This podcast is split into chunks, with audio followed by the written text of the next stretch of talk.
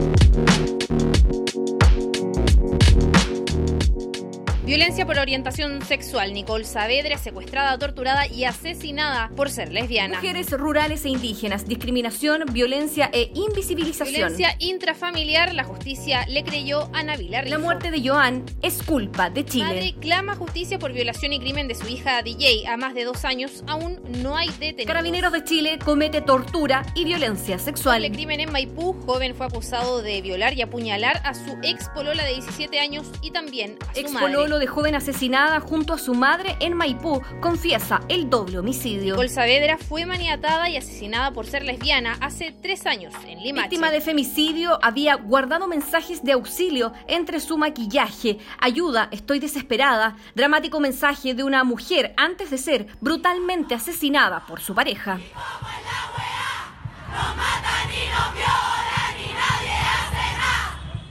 Esto es Poderosas, el retrato de mujeres maltratadas en las voces de diferentes rostros.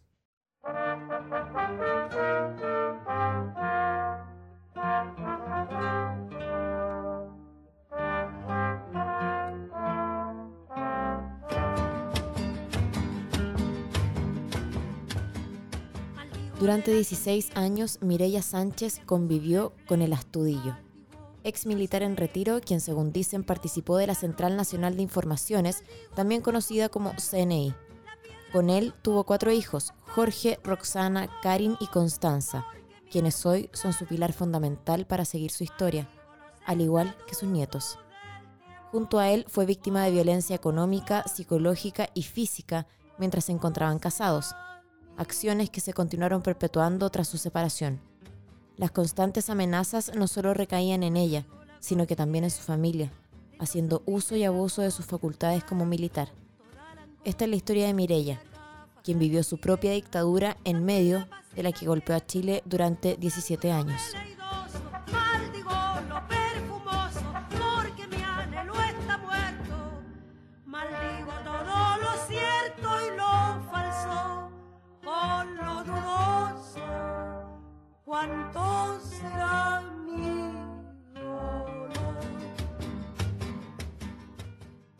Llamarlo Astudillo es como decir que es una- un personaje que está totalmente fuera de mi ámbito cercano, de mis aspectos por lo menos. Puede ser cualquier persona.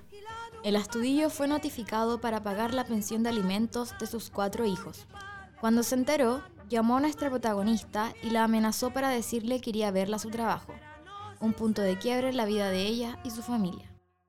Ya estábamos en el año 98 y yo había perseguido el tema de la pensión de alimento que correspondía por los cuatro hijos.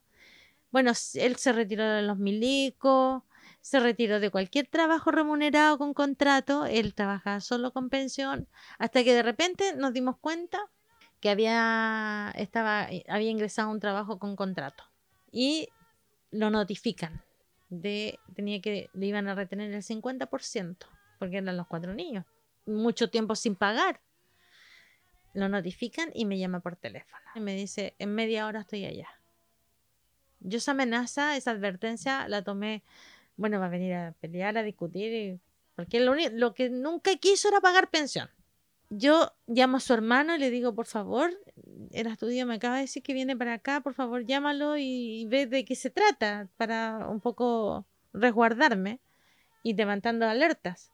Y llegó.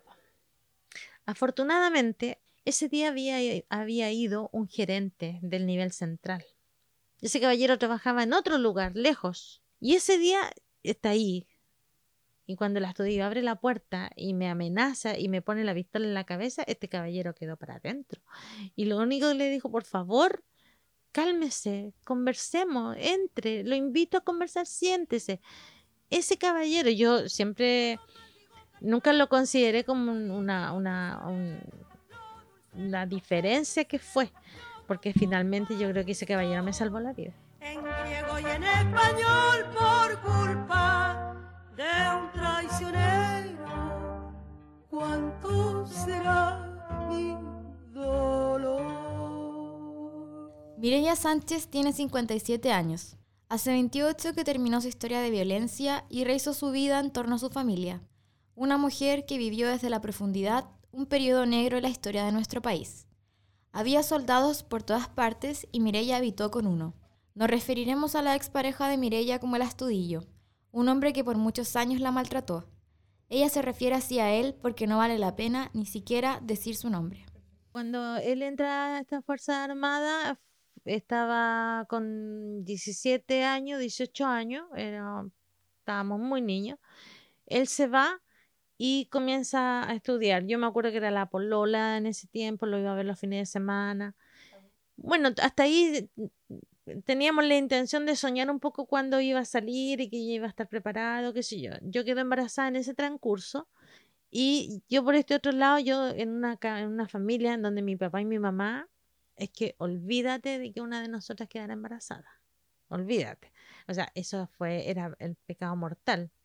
Casi como el castigo que le podía llegar al estudio dentro de la milicia, de forma paralela y, había que casarse, no teníamos alternativa y arman un matrimonio en 15 días. Mireya quedó embarazada y el panorama para ambos cambió drásticamente. Por el lado del astudillo, un hijo no era óptimo en una prematura carrera militar. Fueron pocos los momentos que compartieron como familia, dado que él estaba acuartelado la mayor parte del tiempo. El astudillo fue militar durante la dictadura y dicen que participó en la Central Nacional de Informaciones, o también conocida como CNI, organismo que continuó la labor represiva de la DINA y que durante su existencia se transformó en el servicio de inteligencia más importante del Estado. Comenzó a trabajar como uniformado en el año 82. En ese transcurso, Argentina invadió las Islas Malvinas y toda la promoción de ese año se trasladó a Punta Arenas. Carmen Gloria, hermana de Mirella, considera que la decisión de viajar hacia allá fue el comienzo del calvario. Cuando Mirella decidió irse a Punta Arenas, creo que fue el peor error que cometió. Yo creo que ahí la Mireia se vivió las peores atrocidades con este hombre. Y siendo, fíjate que, el, que él venía de una familia, eh, unos papás muy sacrificados, pero él se metió en este otro lado de los milicos y le lavaron la cabeza. Le lavaron la cabeza.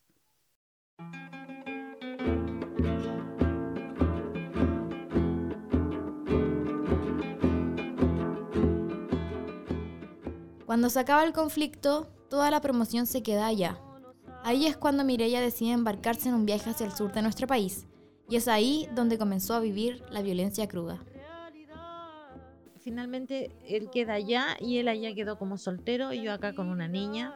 Eh, y ahí empezaron a aparecer los rasgos de que él no tenía esta responsabilidad de familia, porque él no me mandaba dinero siendo que él ya estaba trabajando y yo tenía una hija acá a quien mantener, por lo tanto la que se hizo cargo siempre y desde ahí empezó este, ahora yo no lo iba a demandar porque se supone que él no era casado. Entonces si yo demandaba, quedaba al descubierto que habíamos hecho trampas, partimos mal. En agosto del año 87 retornaron a Santiago y él comenzó a trabajar en la unidad fundamental antisubversiva posterior al ataque contra Pinochet. Era época de protestas contra la dictadura militar. El Astudillo integró el equipo encargado de disolver esas protestas, donde se agredió físicamente a los manifestantes. Él, además, pasó a ser parte del personal del fiscal Torres, quien fue también conocido como el fiscal favorito del dictador. Entonces está metido, digamos, en una parte bastante compleja de, con lo que es el maltrato a la gente. Y yo, como había dicho en algún minuto, eh, yo creo que él desde ahí empieza a desprenderse ya totalmente de esta familia. Absolutamente se desprende, ya emocionalmente, físicamente. Ya no tenía que llegar todos los días. Yo podía quedar acá y él en una de esas ni siquiera estuvo acuartelado, ¿te fijas? Eh, había amenaza de hacernos daño. Por ejemplo, si yo no hacía lo que él estimaba o si yo no me comportaba como correspondía, eh, él a mí me tenía bajo amenaza. Como por ejemplo que él podía levantar eh, una señal, una alerta de que aquí eran comunistas, por ejemplo.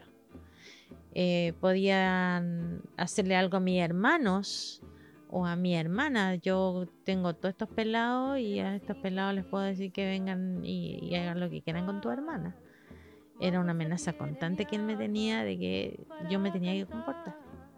Y entonces, ¿qué significaba comportarse?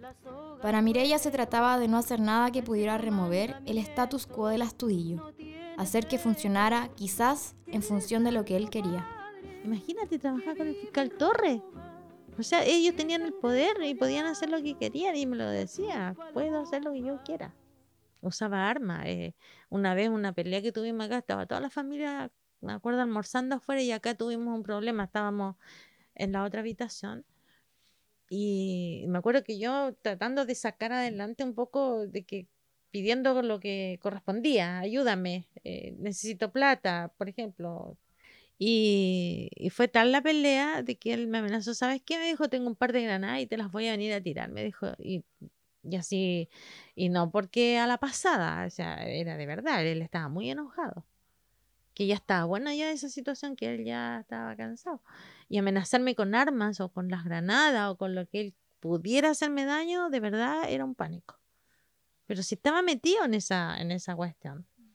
En todo el proceso de remar sola con cuatro hijos, surgieron preguntas que no tenían respuestas y respuestas llenas de inseguridades.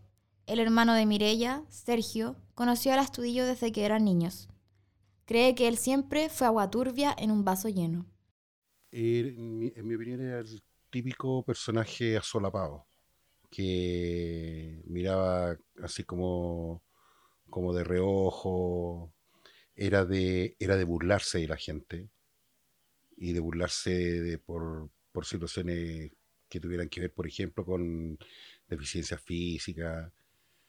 Era una persona desquiciada, muy desquiciada. Y, y, en, y en la milicia se peor, salió peor de ahí. Yo lo definiría así como una persona con, con, malo- con malos instintos. Para él todo el mundo podía estar eh, traicionándolo. Él tenía una, de verdad que ahora que me lo preguntas así, eh, claro, él tenía una, una condición de bastante inseguridad, mucha inseguridad. Eh, Y él tenía que controlarlo todo en base al- a la amenaza.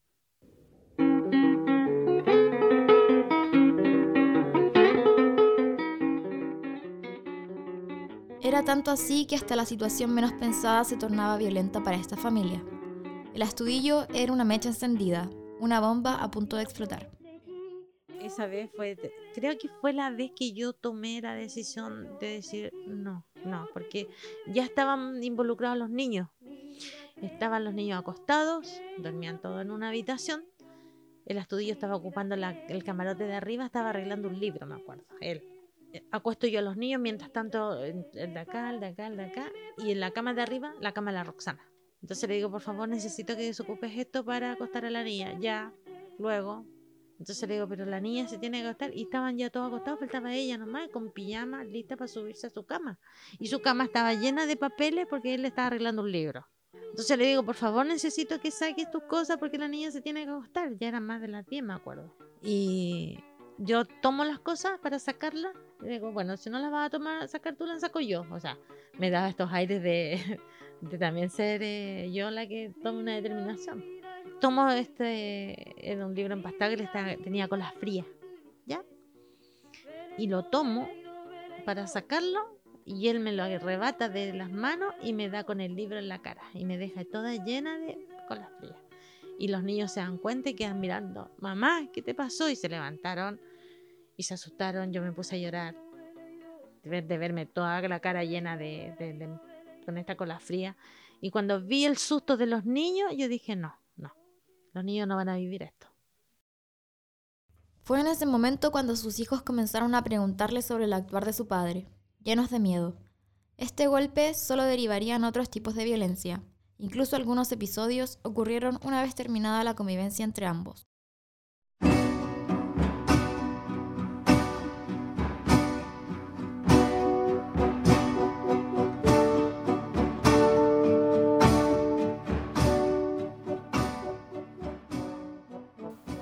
Sale al patio y se quiere despedir con un beso.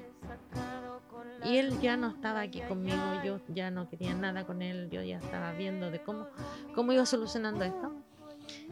Y sale y prende un cigarro. Y como yo no le acepto un beso, ni menos un abrazo, él va y me apaga el cigarro en la cara. Y cuando yo hago este gesto de, de agacharme y de tocarme la cara, él se manda a cambiar y se va. pero a mí me dejó la cara quemada.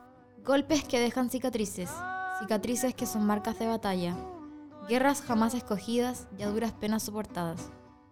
Yo creo que eran como las 2 de la mañana y estoy durmiendo y de repente siento que alguien me empieza a tocar la cara. Yo prendo la luz y era él el que estaba al lado. Había entrado a la casa a la, a la mala. Y me estaba tocando y ahí me estaba viendo. Pero contaba con trago. Había vuelto con trago. Él se había ido a las 10 de la noche.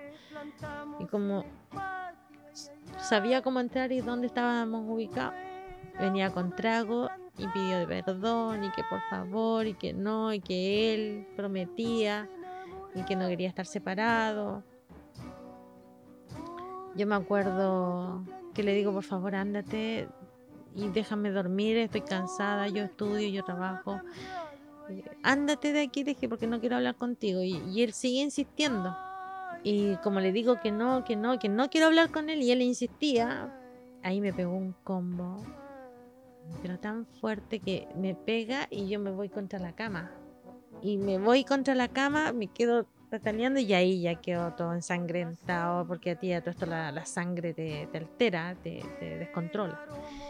Y yo pego un grito fuerte, fuerte, fuerte. Y cuando se asoman acá, se dan cuenta que era otra cosa. Yo estaba toda ensangrentada, estaba llorando, la cama toda manchada, mi hermana tratando de, de contenerme a mí, de cuidarme, mi mamá, para qué te digo. Ese día podría haber quedado en la escoba.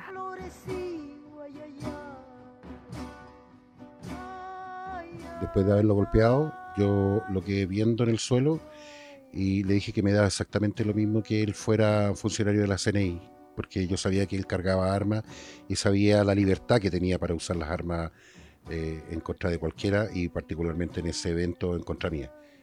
Eh, sin embargo, le dije que a mí me importaba lo mismo, pero que si yo tenía la oportunidad de, de verlo nuevamente él- aquí en los alrededores de la casa de mis papás, que la próxima vez no iba a ser una saca de cresta, sino que lo iba a dejar tan mal que con suerte se iba a poder parar.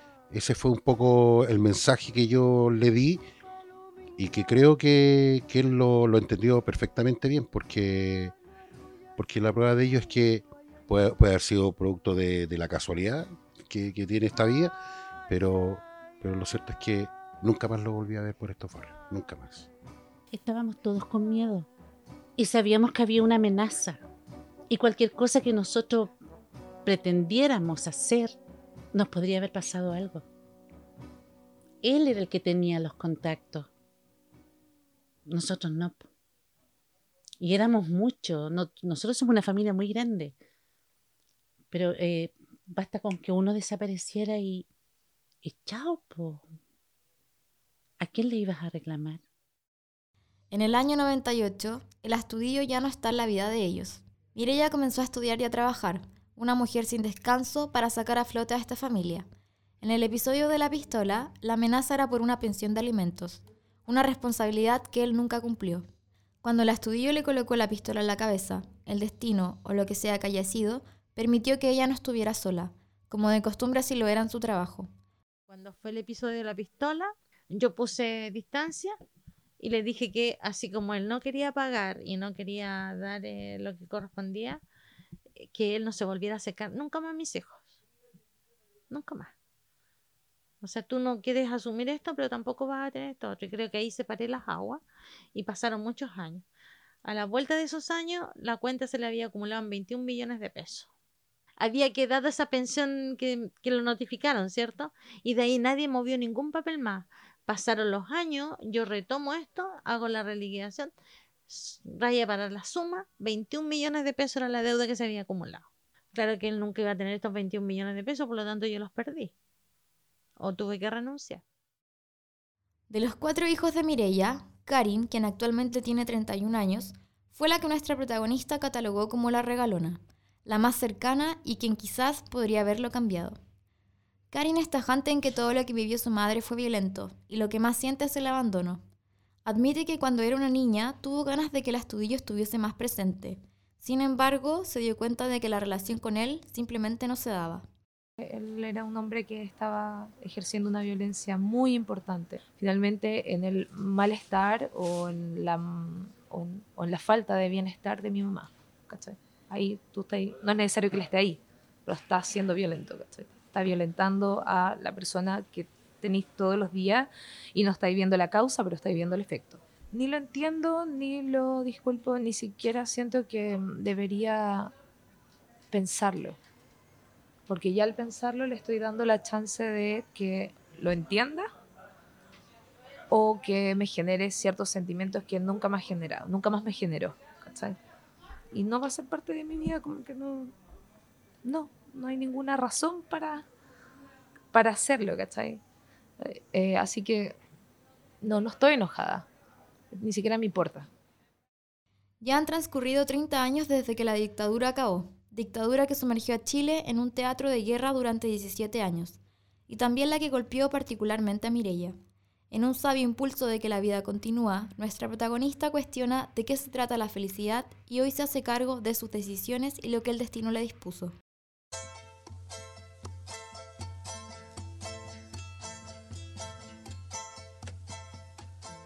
Gracias a la vida. El otro día ella decía una palabra, alguien le preguntó si rehizo su vida. Ella dijo que sí, la rehizo, porque tiene nueve nietos, hizo una familia. Todo lo doloroso, todo el episodio que vivió, eso siempre va a estar, pero ya no es tema, porque logró salir de eso. Y le creo cuando ella me dice que, que sus nietos son todo, es todo lo que ella tiene y, que eso la hace vivir y la hace ser muy feliz. No lo pongo en duda. Yo ahora me siento muy, muy completa, de verdad. Esa niñita ilusa que se casó creyendo que iba a ser después esta mujer que trata de apechugar con todo, con todo, con todo. Y ahora una mujer que ya sacó las cosas malas que a mí no me sirven y me quedo con las cosas buenas que a mí me hacen muy feliz. Y tengo súper claro lo que me hace feliz. Súper claro. No necesito más.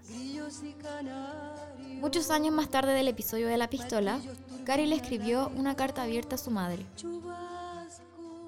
Ella es una sobreviviente. Un día zafó de una vara en la cabeza solo por exigir una pensión de alimentos, una miserable pensión de alimentos. Una mujer sin vacaciones, una madre con dolores, no es el dolor el dolor el que la hace la mejor madre, es el impulso de resistencia que supo ser tras todos nosotros, el de todos los días, el de cada llamado, desde cualquier lugar. Habían veces que tomaba los teléfonos públicos, metía mi moneda de la colación y marcaba el número de teléfonos de su trabajo. Muchas veces ella contestaba y antes de que se cobrara mi moneda yo le colgaba. Solo quería escuchar su saludo y confirmar que estaba ahí, en algún lugar, trabajando porque sí. No es el dolor el que la hizo la mejor de todas, es la omnipresencia que siempre, a pesar de todo, supo hacerme sentir. Gracias por seguir aquí. a la vida que me ha dado tanto. Esto fue Poderosas, el retrato de mujeres maltratadas en las voces de diferentes rostros. La realización de este capítulo estuvo a cargo de Javiera Morales y María Fernanda Cartes. Agradecemos a Cassandra Wiedenmann y Francisca Carvajal, y por sus testimonios a Mireya Sánchez, Carmen Gloria Sánchez, Sergio Sánchez y Karina Estudillo. y ya no. Y la casa tuya, tu calle y tu patio. Gracias a la vida